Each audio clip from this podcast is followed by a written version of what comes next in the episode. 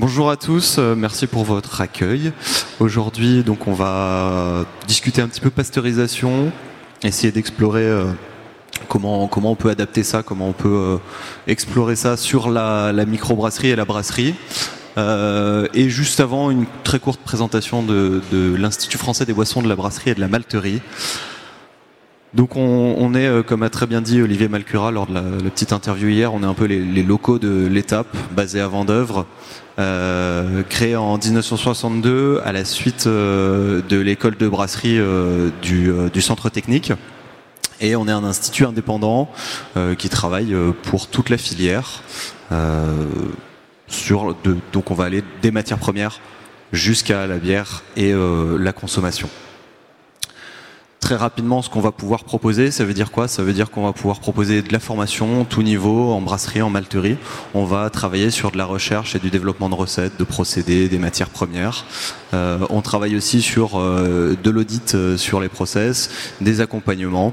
Voilà, vous avez un petit florilège de différentes entreprises qui ont pu nous faire confiance ces derniers temps et avec qui on travaille.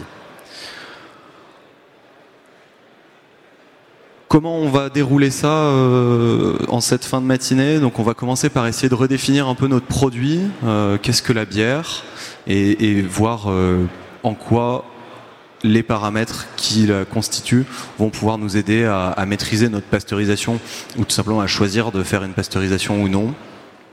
Ensuite, on expliquera comment ça fonctionne. On va rester dans les grandes lignes, mais essayer de comprendre voilà, comment ça se déroule, pourquoi on va appliquer tel paramètre. Et, euh, ça, ça nous permettra ensuite d'aller regarder du côté pratique euh, quels sont les outils qui sont à notre disposition pour pouvoir appliquer de la pasteurisation sur notre produit, euh, les comparer, et puis on regardera quelques autres technologies qui peuvent permettre de protéger au niveau microbiologique notre produit. Ça, ça va être assez sommaire. Et euh, quelques points d'attention, surtout ça c'est assez intéressant, c'est parce que ben, la pasteurisation ça va être ça va avoir un impact sur les paramètres physico-chimiques de notre produit. Comment est-ce qu'on va pouvoir maîtriser cet impact et minimiser un maximum l'impact organoleptique notamment sur notre produit? La bière, bon normalement euh, si vous êtes là c'est que vous savez à peu près de, quoi on va parler. Euh, la bière qu'est-ce que c'est? Donc boisson alcoolisée ou non aujourd'hui. Hein, et ça c'est assez important euh, dans la présentation d'aujourd'hui, c'est que c'est ce qui va nous aider à faire le choix d'une pasteurisation ou ne pas faire ce choix-là. Donc boisson alcoolisée, fermentée, qui va contenir du CO2, qui va contenir du houblon et euh, où on va retrouver un pH autour de 4,2. Alors tous ces paramètres, là que je viens de citer, euh, l'alcool, la fermentation, le CO2, le houblon, le, pH, vont nous permettre de limiter fortement euh, les contaminants qui risquent d'être pathogènes dans notre produit. Ça, c'est quand on a de l'alcool. Quand on n'a pas d'alcool, effectivement, on pourra se retrouver avec des risques pathogènes. Et dans ce cas-là, le choix de la pasteurisation sera évident sur le produit. Le CO2 va permettre de limiter tout ce qui va être euh, organismes qui se développent sous oxygène. Forcément, si on a des CO2, on n'a plus d'oxygène.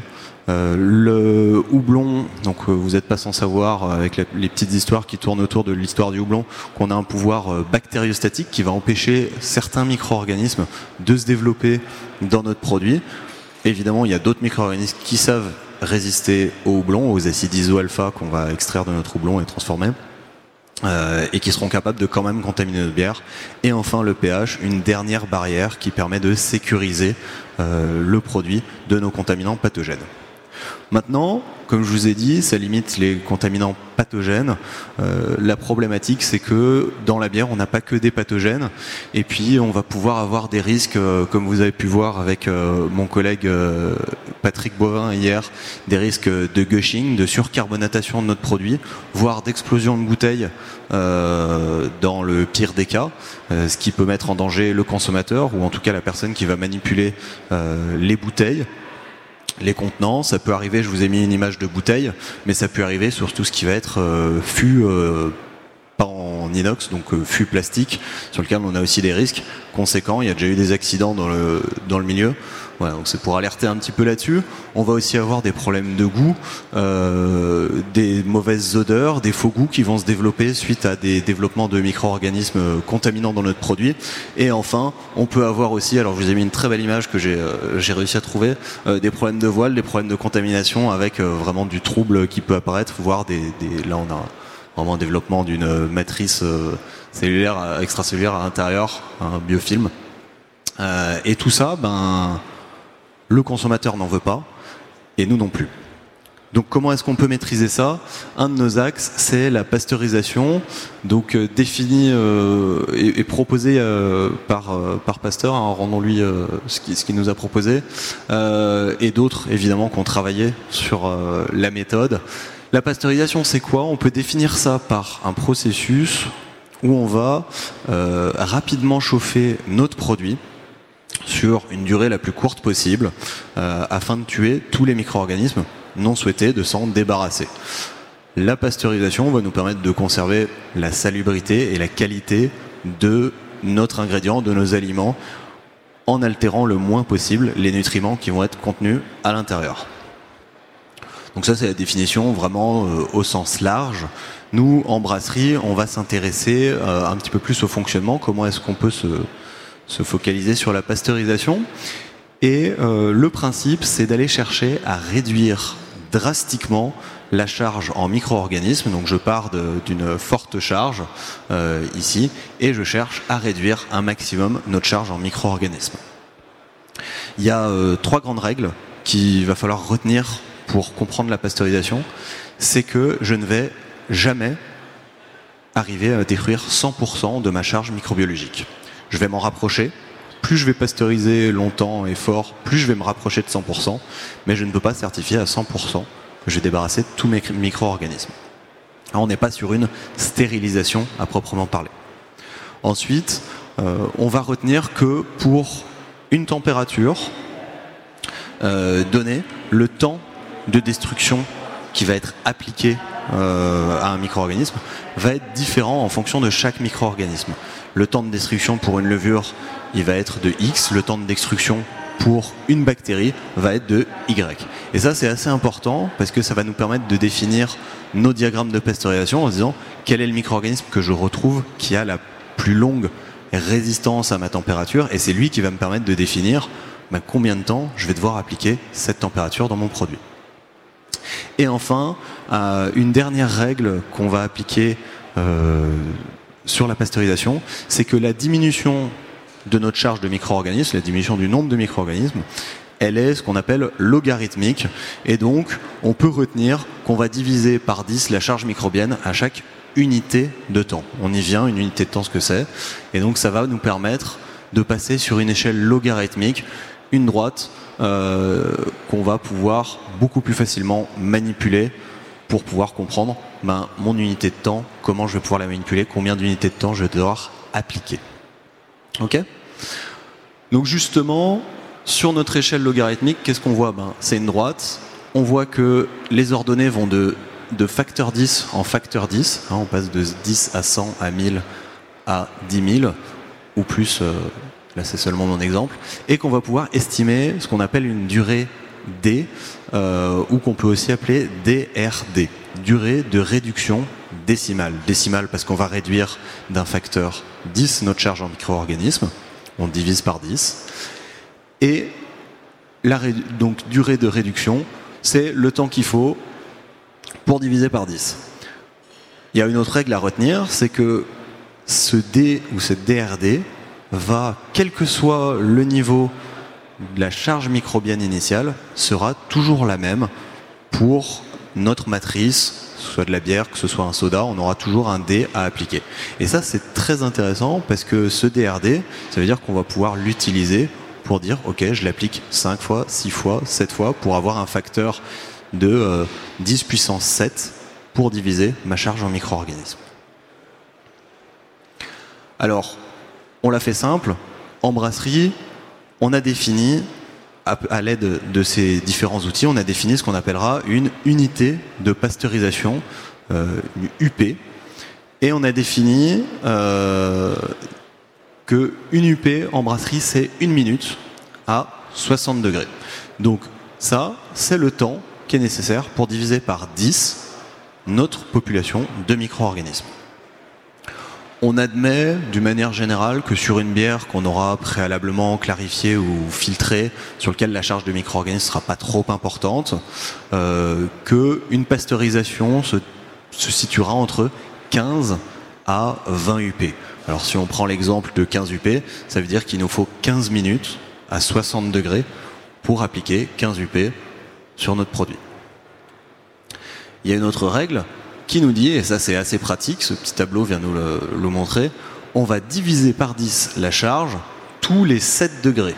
Ça, ça s'applique à la bière. D'accord? Euh, Et donc, on divisera aussi par 10 le temps à appliquer à notre produit.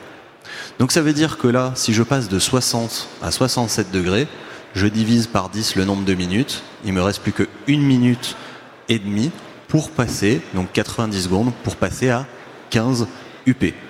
Et pour aller un petit peu plus loin, si je chauffe encore un peu plus, ici alors je suis pas monté d'un facteur de, de, 7 degrés, mais je suis monté à 72, une température qui est appliquée généralement, notamment en flash pasteurisation, il me faut plus que 0,28 minutes, soit 16 secondes à 72 degrés pour appliquer mes 15 unités de pasteurisation. Et ça, c'est super intéressant parce que ça va nous permettre de, savoir comment on peut maîtriser notre temps et le temps que notre produit veut passer à cette température parce qu'on va voir que euh, plus on passe de temps à une certaine température, plus on va dégrader notre produit. Mais ça, c'est pour plus tard. Donc ça, ça peut nous amener à euh, une jolie courbe qui nous applique donc le nombre d'UP si on reste une minute à une température donnée sur la matrice bière. Donc à 56 euh, degrés, on sera à 1 et puis on va monter de plus en plus. Hein, on, se situe à peu près la même chose de 56 à 60. Et puis on voit que dès qu'on dépasse les 64, on va appliquer beaucoup d'UP. Si je passais une minute à 72, j'irai appliquer jusqu'à 50 et quelques UP, ce qui est relativement conséquent. On va voir que c'est quelque chose qu'on va peut-être plutôt euh, appliquer sur des bières fortement contaminées euh, ou sur lesquelles il y a des risques assez euh, prononcés. Alors en pratique, pourquoi est-ce qu'on va vouloir faire euh, de la pasteurisation? Bah, Tout simplement, je pense que du coup, euh, ça s'éclaircit un petit peu et puis on voit que ça va nous permettre d'allonger la durée de vie de, notre produit. On peut se rassurer en se disant, bon bah ça y est, j'ai détruit une grosse majorité de la charge de micro-organismes. Ça veut dire que dans le temps, mon produit, euh, en tout cas sur sa charge en micro-organismes, va pas forcément trop changer. Je vais pouvoir peut-être rallonger sa durée de vie, donc augmenter mes stocks et pouvoir mieux travailler sur ma saisonnalité, euh, préparer euh, ma saison forte en produisant un petit peu plus sur ma saison euh, plus faible et en pasteurisant pour pouvoir conserver le produit. Ça, ça peut être une bonne astuce. Évidemment, ça va nous permettre de sécuriser le consommateur. On a parlé d'explosion de bouteilles tout à l'heure ou même simplement d'une capsule qui saute. donc ça, c'est non négligeable. Et puis, dans l'urgence, ça peut aussi nous permettre de pallier à une faible contamination, j'insiste sur le mot faible, une forte contamination, on n'ira jamais rattraper euh, ce que nos micro-organismes auront développé dans notre produit, mais ça peut nous, si on suit bien notre produit tout au long de sa durée de vie et de fabrication, on va pouvoir se dire, ok, sur ce produit-là, je vais peut-être avoir besoin de pasteuriser et ça me permettra d'éviter d'aller jeter euh, tout mon fermenteur à l'égout et de rattraper la situation. Deux autres euh, situations plutôt tendance aujourd'hui dans les brasseries, c'est quoi? C'est euh, la bière faible et ou sans alcool. Hein, si vous vous souvenez, la toute première slide, on a dit que l'alcool venait protéger euh, des pathogènes. Et donc là, pour, pour jouer la sécurité face à notre euh, consommateur, dès qu'il n'y a pas d'alcool, on pasteurise. Ça, c'est la règle à appliquer sur le produit bière. Sur les softs, limonade, soda, la pasteurisation est un des moyens de maîtriser aussi la salubrité de notre produit et de pouvoir protéger notre consommateur, d'allonger la durée de vie aussi de notre produit. Donc je vous ai dit que la température allait jouer un rôle clé dans la destruction des micro-organismes. Plus on va passer de temps, plus on va détruire de micro-organismes. Mais ça va aussi jouer un rôle clé dans la destruction de la qualité organoleptique de notre produit. Ça, ça nous embête un peu. Euh, bah Parce qu'on veut garder notre produit tel qu'il est, ou en tout cas le changer le moins possible. On va appeler ça l'unité de dégradation thermique, une UDT. Et là, on voit euh, sur le tableau, on va comparer les unités de pasteurisation en rouge, les unités euh, de dégradation thermique en jaune, pour une minute passée à, chaque température.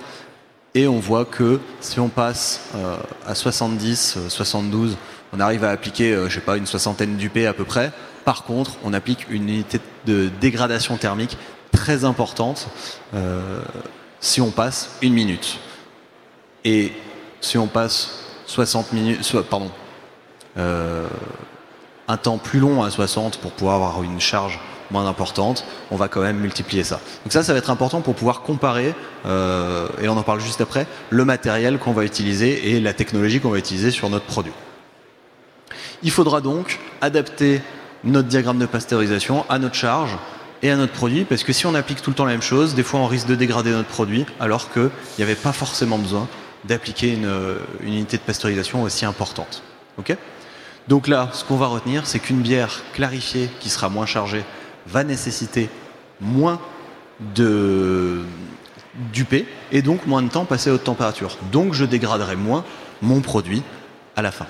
Une bière contaminée, par contre, effectivement, je vais devoir sécuriser euh, en allant appliquer plus d'UP et on n'appliquera pas les mêmes diagrammes entre les bières et les softs. Ça, on en reparle un petit peu plus tard. Si je vous donne euh, deux, exemples, on commence par une bière filtrée. Euh, on est à 2 millions de cellules par millilitre en, sortie euh, filtration. Voilà, c'est une filtration relativement grossière, mais on va vouloir descendre le nombre de cellules le plus proche de zéro possible. Hein, le but, c'est de plus avoir de micro-organismes détectables donc, il va falloir qu'on descende d'un facteur 7. Pourquoi 7 bah, Parce que là, j'ai 1, 2, 3, 4, 5, 6, 7 chiffres de, pour descendre. Donc il faut que je divise par euh, un facteur 7, c'est-à-dire 7 UP à appliquer sur mon produit. Aussi simple que ça. Donc 7 UP, c'est 7 minutes à 60 degrés. Et si on calcule les unités de destruction thermique, 7 minutes à 60 degrés, c'est 56 unités de destruction thermique. Bon, 56, ça veut rien dire pour nous. On ne sait pas trop ce que c'est, mais si on regarde le temps qu'on passerait à 68 degrés, ce serait plus que 30 secondes. Et là, on a beaucoup moins d'unités de destruction thermique sur notre produit. Hein, on voit qu'on divise presque, on divise par plus de 10 euh, pour la qualité de notre produit. Ça, c'est assez intéressant. Si on a une bière contaminée, on peut aller jusqu'à une cinquantaine d'UP pour pouvoir protéger notre produit. 50 UP, 50 minutes à 60, là vous m'avez suivi normalement. Et là on monte jusqu'à 400 unités de destruction thermique. On dégrade clairement notre produit. Et ça, ça va nous poser des problèmes. Ou alors, 30 secondes à 74, 74 hein, degrés, une minute, c'est 100 UP, donc 50 UP c'est la moitié d'une minute, 30 secondes, ce qui me permet d'appliquer seulement 34 UDT et on va conserver les propriétés organoleptiques de notre produit si tant est que la contamination n'avait pas déjà commencé à dégrader mon produit en amont. Voilà, je vous ai remis sur le tableau les UP par minute, on a dit 1 pour 60 degrés, euh, quand on monte à 68, on appliquera 14 UP, et quand on monte à 74, jusqu'à 100 UP. Toujours plus sur la pratique, qu'est-ce qu'on va retrouver? On va retrouver la pasteurisation en tunnel de pasteurisation, et on va retrouver la flash pasteurisation. Ensuite, on pourra explorer deux autres méthodes, la filtration stérilisante et la stabilisation chimique, qui peuvent être euh, appliquées et applicables à d'autres produits en plus de notre produit bière. Le tunnel de pasteurisation, le principe est assez simple. On va embouteiller euh, en isobar, parce que vu qu'on va tuer nos micro-organismes, on va plus pouvoir faire de refermentation, donc il faut bien qu'on embouteille avec la bulle, euh, que notre produit soit stable euh, au niveau de sa carbonatation. Ça, je laisserai Pierre vous en parler en fin de journée aujourd'hui. Donc on fait ça après le soutirage. On embouteille, on capsule et on va passer dans un grand tunnel sur lequel on va asperger nos bouteilles avec de l'eau de plus en plus chaude. Pourquoi on n'envoie pas de l'eau chaude d'un coup? Bah Parce que sinon le verre il va avoir un choc thermique et risque de se casser. Donc on applique des diagrammes, on va avoir des rampes de température. Ce qui veut dire qu'on va avoir des petites douchettes avec des températures d'eau différentes à chaque endroit dans le tunnel. On monte en température jusqu'à appliquer notre température de pasteurisation. Hein. Euh, donc ici, notre température de pasteurisation, on est monté jusqu'à 65-66 degrés euh, sur ce diagramme. Euh, et on applique le temps qu'il faut pour appliquer la durée, la durée qui correspond à nos UP. Et ensuite, il faut faire refroidir la bouteille pour pouvoir la manipuler derrière, l'étiquetage, etc. Alors la pasteurisation en tunnel donc nécessite un tunnel. Je reviens rapidement sur la, diapo précédente. Voilà, je vous ai mis une jolie image de, de tunnel avec les bouteilles qui vont avancer rang par rang tout au long du tunnel et être aspergées à différentes températures. La surface au sol, dépendant de la capacité de notre tunnel, va être entre 40 à 250 mètres carrés pour les plus gros, euh, dépendant de notre cadence. Euh, c'est un matériel qui va nécessiter beaucoup d'énergie parce qu'on va chauffer de l'eau euh, et on va aussi chercher à refroidir notre produit. et puis, on va faire un acheminement de bouteilles tout du long sur notre surface. Le temps de passage, vous l'aurez compris, il est relativement long parce qu'il faut arriver à monter en température notre produit, le maintenir pendant une certaine durée. Il faut que ça traverse le verre. Il faut que la pasteurisation se fasse au cœur de notre produit. Il faut que l'intérieur de la bouteille soit à notre bonne température. Donc un temps de passage plus long, c'est une destruction thermique plus importante au niveau organoleptique. Deux petits intérêts, ça va permettre de surveiller les fuites de contenants. Forcément, en se réchauffant, ça va monter en pression. S'il y a une fuite, on va très rapidement pouvoir le voir à la sortie de notre tunnel. Et les bouteilles sont plus faciles à sécher parce qu'on va pouvoir les faire ressortir à une vingtaine, une trentaine de degrés. Donc plus facile à sécher derrière, plus facile peut-être à étiqueter. On n'a plus la condensation qui va peut-être poser des problèmes que vous avez déjà rencontrés sur l'étiquetage bouteille. Ce qui signifie par contre étiquetage après le tunnel de pasteurisation, sinon vous allez avoir des petites surprises à la sortie du tunnel. La flash pasteurisation, la flash pasteurisation, le principe c'est de monter dans un échangeur de chaleur très rapidement notre produit à la température de pasteurisation, faire une durée de pasteurisation relativement courte qui sera euh, qui va nous permettre d'appliquer peu d'unités de destruction euh, thermique, donc peu de dégradation euh, organoleptique et on va passer voilà, une vingtaine, une trentaine de secondes à la température donnée. On monte plus haut, mais on y passe moins de temps.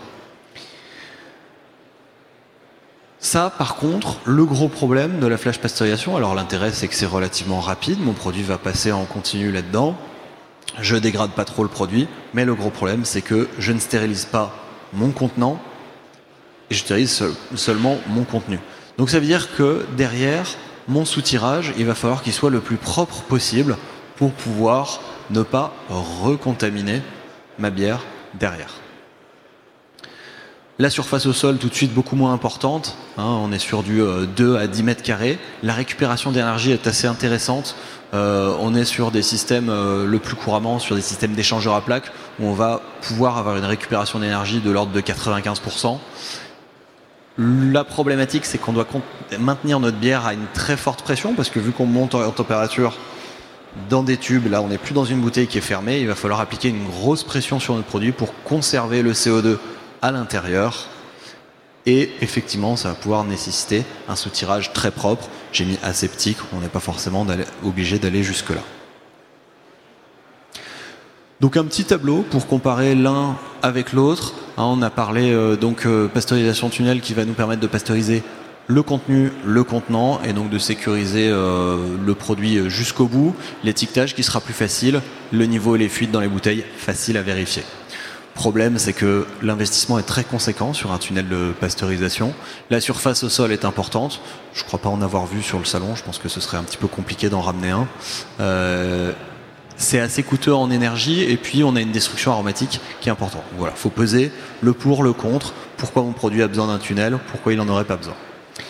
La flash pasteurisation, moins coûteux, moins de destruction aromatique, l'utilisation est assez facile, euh, la surface au sol est limitée, on récupère l'énergie, mais on doit maintenir une pression importante, on risque de se faire recontaminer euh, à l'embouteillage. Et puis la maintenance préventive est assez importante parce qu'on a des plaques euh, dans notre échangeur à plaques qui vont subir des fortes pressions, des, fortes, forts changements de température. Et là, c'est important de pouvoir sécuriser euh, notre outil.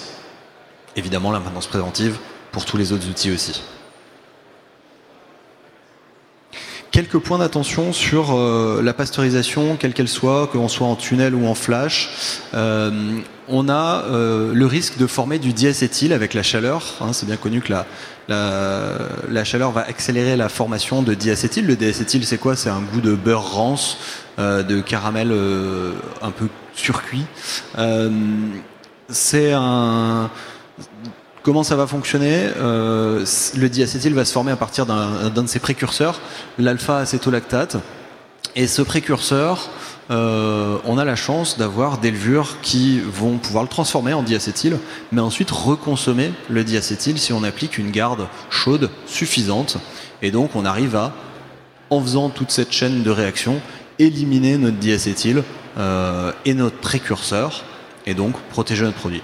Donc attention sur la pasteurisation, pensez à bien appliquer des gardes chaudes, surtout si vous commencez à avoir des faux goûts diacétyl qui apparaissent. Posez-vous la question, est-ce que j'avais bien éliminé mes précurseurs en amont?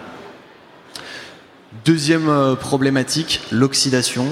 Euh, l'oxydation va être accélérée par le passage à, forte, à haute température. Donc on peut avoir l'oxydation des lipides, la formation du trans 2 nonénal. Trans 2 c'est le goût de carton mouillé qui peut apparaître assez rapidement euh, sur la bière. On a aussi l'oxydation des polyphénols avec un changement, coloration de la bière et apparition de troubles dans notre produit pas forcément même souhaité sur notre produit. La solution, bah, c'est relativement simple, on n'oxyde pas sa bière euh, avec une cible à 200 parties par milliard d'oxygène dans notre produit, ce qui veut dire, quand on s'équipe sur la pasteurisation, de pouvoir maîtriser la quantité d'oxygène qu'on a dans notre produit, de pouvoir la mesurer avec un oxymètre notamment.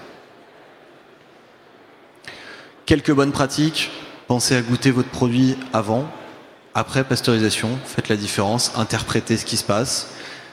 Effectuez des analyses microbiologiques à nouveau, en amont, en aval. On choisit si on pasteurise ou si on pasteurise pas. C'est pas forcément une solution systématique à appliquer sur la majorité des produits, et ça c'est assez important. Euh, et on va rechercher les germes contaminants de la bière. Ça sert à rien d'aller chercher des trucs qui se développeront pas dedans. Ça c'est plus pour des questions de compréhension de l'hygiène de notre brasserie. Pour la pasteurisation, on restera là. Une fois qu'on a fait ça, on va pouvoir appliquer des diagrammes de pasteurisation en fonction de la charge en micro-organismes qu'on a dans notre produit. Et ça, ça nous permettra de ne pas appliquer des UP trop importants sur notre bière et d'avoir des bières qui vont avoir des goûts de bière cuite pas très agréables et qui vont finalement dégrader, dévaloriser tout le travail que vous aurez fait en amont.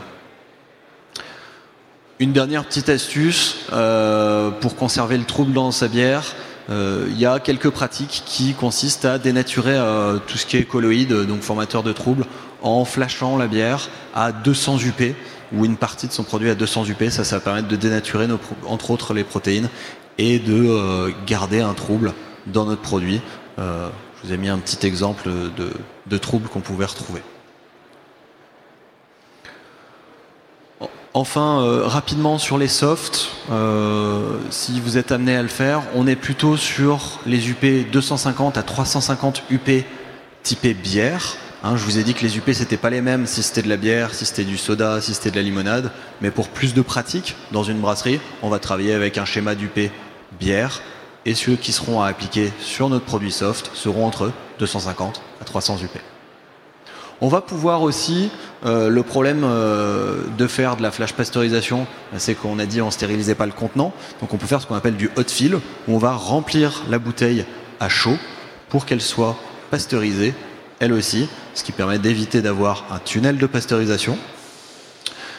Par contre, si on remplit la bouteille à chaud, il ne faut pas oublier de pouvoir retourner la bouteille pour que le bouchon de notre bouteille soit aussi pasteurisé au moment du passage. C'est ce qu'on appelle donc le hot fill. Attention donc hein, au soutirage en flash sur les produits qui sont autres que de la bière. On a des risques microbiologiques assez conséquents euh, dès qu'il n'y a plus d'alcool, je l'ai déjà mentionné. Et enfin, maîtriser les paramètres physico-chimiques de votre produit. L'acidité et la carbonatation sont vos meilleurs amis sur tout ce qui est produit autre que bière, tous les softs et les sodas. Les autres techniques, on peut retrouver la stabilisation chimique, on va rajouter euh, quelques stabilisateurs chimiques à l'intérieur. Donc on a les benzoates, les sorbates, les sulfites. La règle euh, de bonne pratique à avoir, c'est penser à vérifier la compatibilité de votre produit avec son stabilisant chimique, que ça ne vous change pas euh, le produit. Et surtout, pensez à regarder le côté législatif. Adaptez-vous à ce que vous avez le droit de faire ou non. Deuxième méthode, la filtration stérilisante. La filtration stérilisante où on va passer notre produit à travers différentes membranes qui vont permettre de le clarifier de plus en plus. Et puis la dernière qui va appliquer une filtration tellement fine qu'on va arriver à retenir les contaminants de notre produit. Sur la bière, on est plutôt de l'ordre de 0,4 microns pour pouvoir retenir les contaminants de la bière. Pour les autres produits euh, soft ou eau, on sera sur du 0,2 microns. L'avantage de la filtration thermique, c'est qu'on n'a pas de dégradation thermique. Euh, la filtration pardon, euh, stérile, on sait qu'on n'a pas de dégradation thermique et donc on dégrade moins notre produit.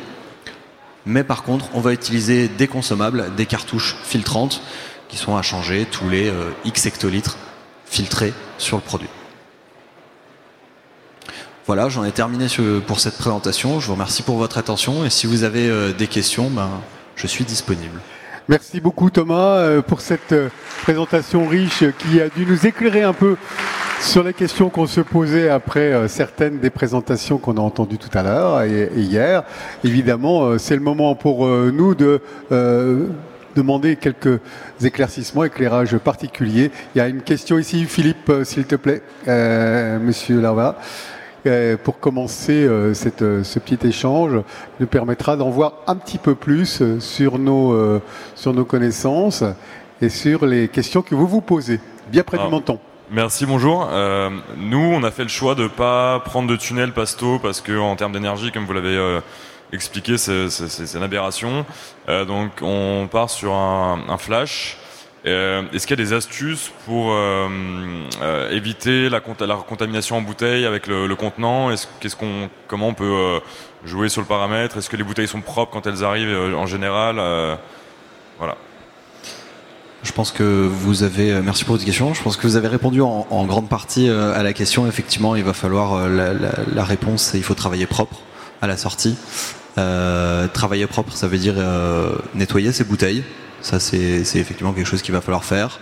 Euh, on peut euh, s'assurer aussi d'avoir euh, des carters sur nos outils d'embouteillage, ce qui n'est pas forcément proposé par tous les fournisseurs, permettant d'éviter un maximum d'avoir les contaminants de l'air qui pourraient se déposer dedans.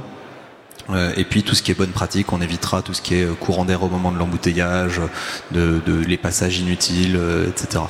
Maintenant, voilà, en travaillant de manière propre, le flash a tous ses avantages sur le produit bière qui est déjà bien protégé par, euh, par tous ses paramètres physico-chimiques. C'est le moment hein, de poser ces questions pointues qui, euh, nous interrogent les, les, uns et les autres. Hein. Et bon, là, on a un projet, euh, enfin quelque chose de, de mis en place, mais voilà, bien Philippe.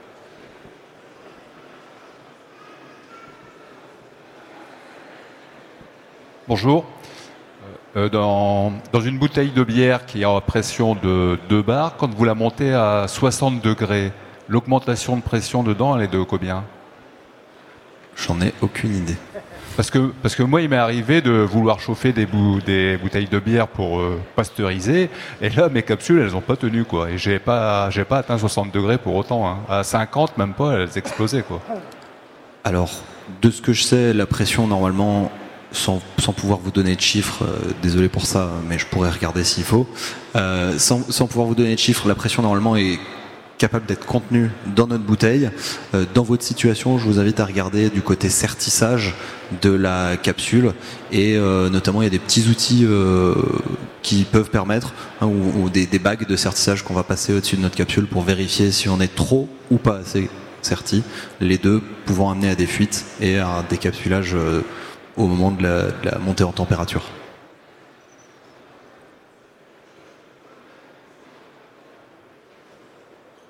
Au fond, Philippe, merci.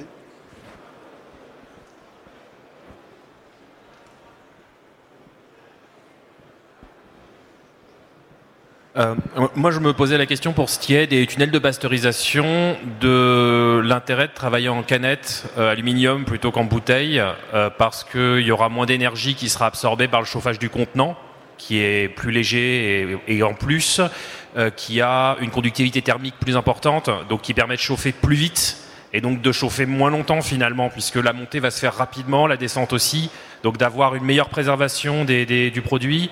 Et euh, je, savais pas, je, sais, je, voulais savoir si c'était un, axe de réflexion euh, pour le choix du contenant même pour les brasseurs. Merci pour la question. Je pense que c'est une excellente remarque, euh, effectivement.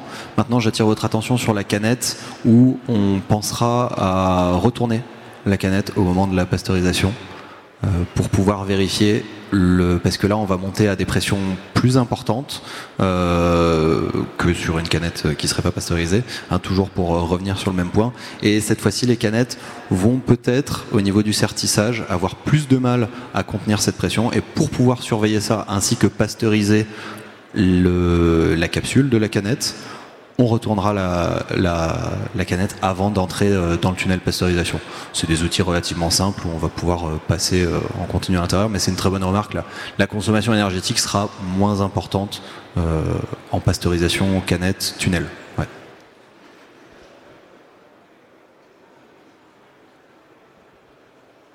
On est dans le pointu hein, dans, nos demandes là. D'autres interventions, hein, n'hésitez surtout pas, c'est le moment. Je sais qu'il va commencer à faire faim, hein, mais. Euh, sinon, vous pouvez toujours me retrouver sur mon stand euh, de l'IFBM. Je suis encore toute la journée pour pouvoir répondre à vos questions si elles viennent un peu plus tard. Oui, Philippe, vas-y. Euh, désolé, encore une petite question. je me posais la question par rapport donc à la nouvelle mode des bières très houblonnées. tout ce qui est Easy IPA, choses comme ça. Est-ce que vous avez des exemples de brasseries qui qui pasteurise sur des, choses très très houblonnées. Est-ce qu'il y a des, conséquences au profil organoleptique euh, Et euh, est-ce qu'on peut, est peut le faire? Euh, oui et non, j'ai des exemples, je ne vais pas forcément tous vous les, citer pour des raisons de confidentialité déjà, mais je peux vous dire que nous, on, a été amené à pasteuriser des IPA à des charges, à, des UP assez importantes, en flash, et sans avoir d'impact organoleptique trop conséquent. Donc ça c'est assez intéressant, c'est de se dire si je maîtrise bien euh, la pasteurisation que je vais appliquer, normalement je ne devrais pas dégrader l'organoleptique de, mon produit, en flash en tout cas. Maintenant, c'est une très bonne remarque, tout ce qui est IPA, tout ce qui est euh, avec des charges en houblon, en polyphénol, qui, qui, sont assez importantes, vont forcément être plus sujettes à risque et à être dégradé euh, par ça, mais c'est réalisable avec beaucoup d'attention et beaucoup de maîtrise.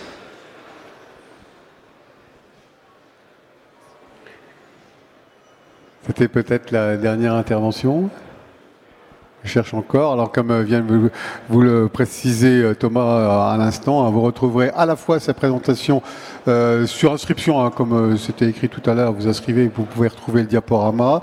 Les, la, captation de cette, de cette présentation a été effectuée par nos techniciens, qu'on remercie encore de leur présence, et sera disponible sur les sites du Salon du Brasseur un peu plus tard. Puis, bien sûr, vous pouvez retrouver Thomas dans, dans le salon encore un petit moment et euh, poser d'autres questions tout à l'heure à Pierre Brabant éventuellement et, et à d'autres qui sont, qui sont sur ces questions.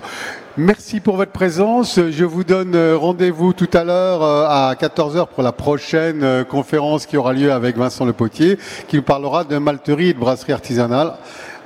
histoire entre artisans. le musée français de la brasserie vous attend pour ces repas et puis vous avez aussi plein de, de food trucks autour de nous. Merci encore et on l'applaudit bah, j'aurais dû dire avant. on applaudit encore euh, Thomas, Thomas Evans pour cette présentation riche et euh, d'enseignement. Merci beaucoup.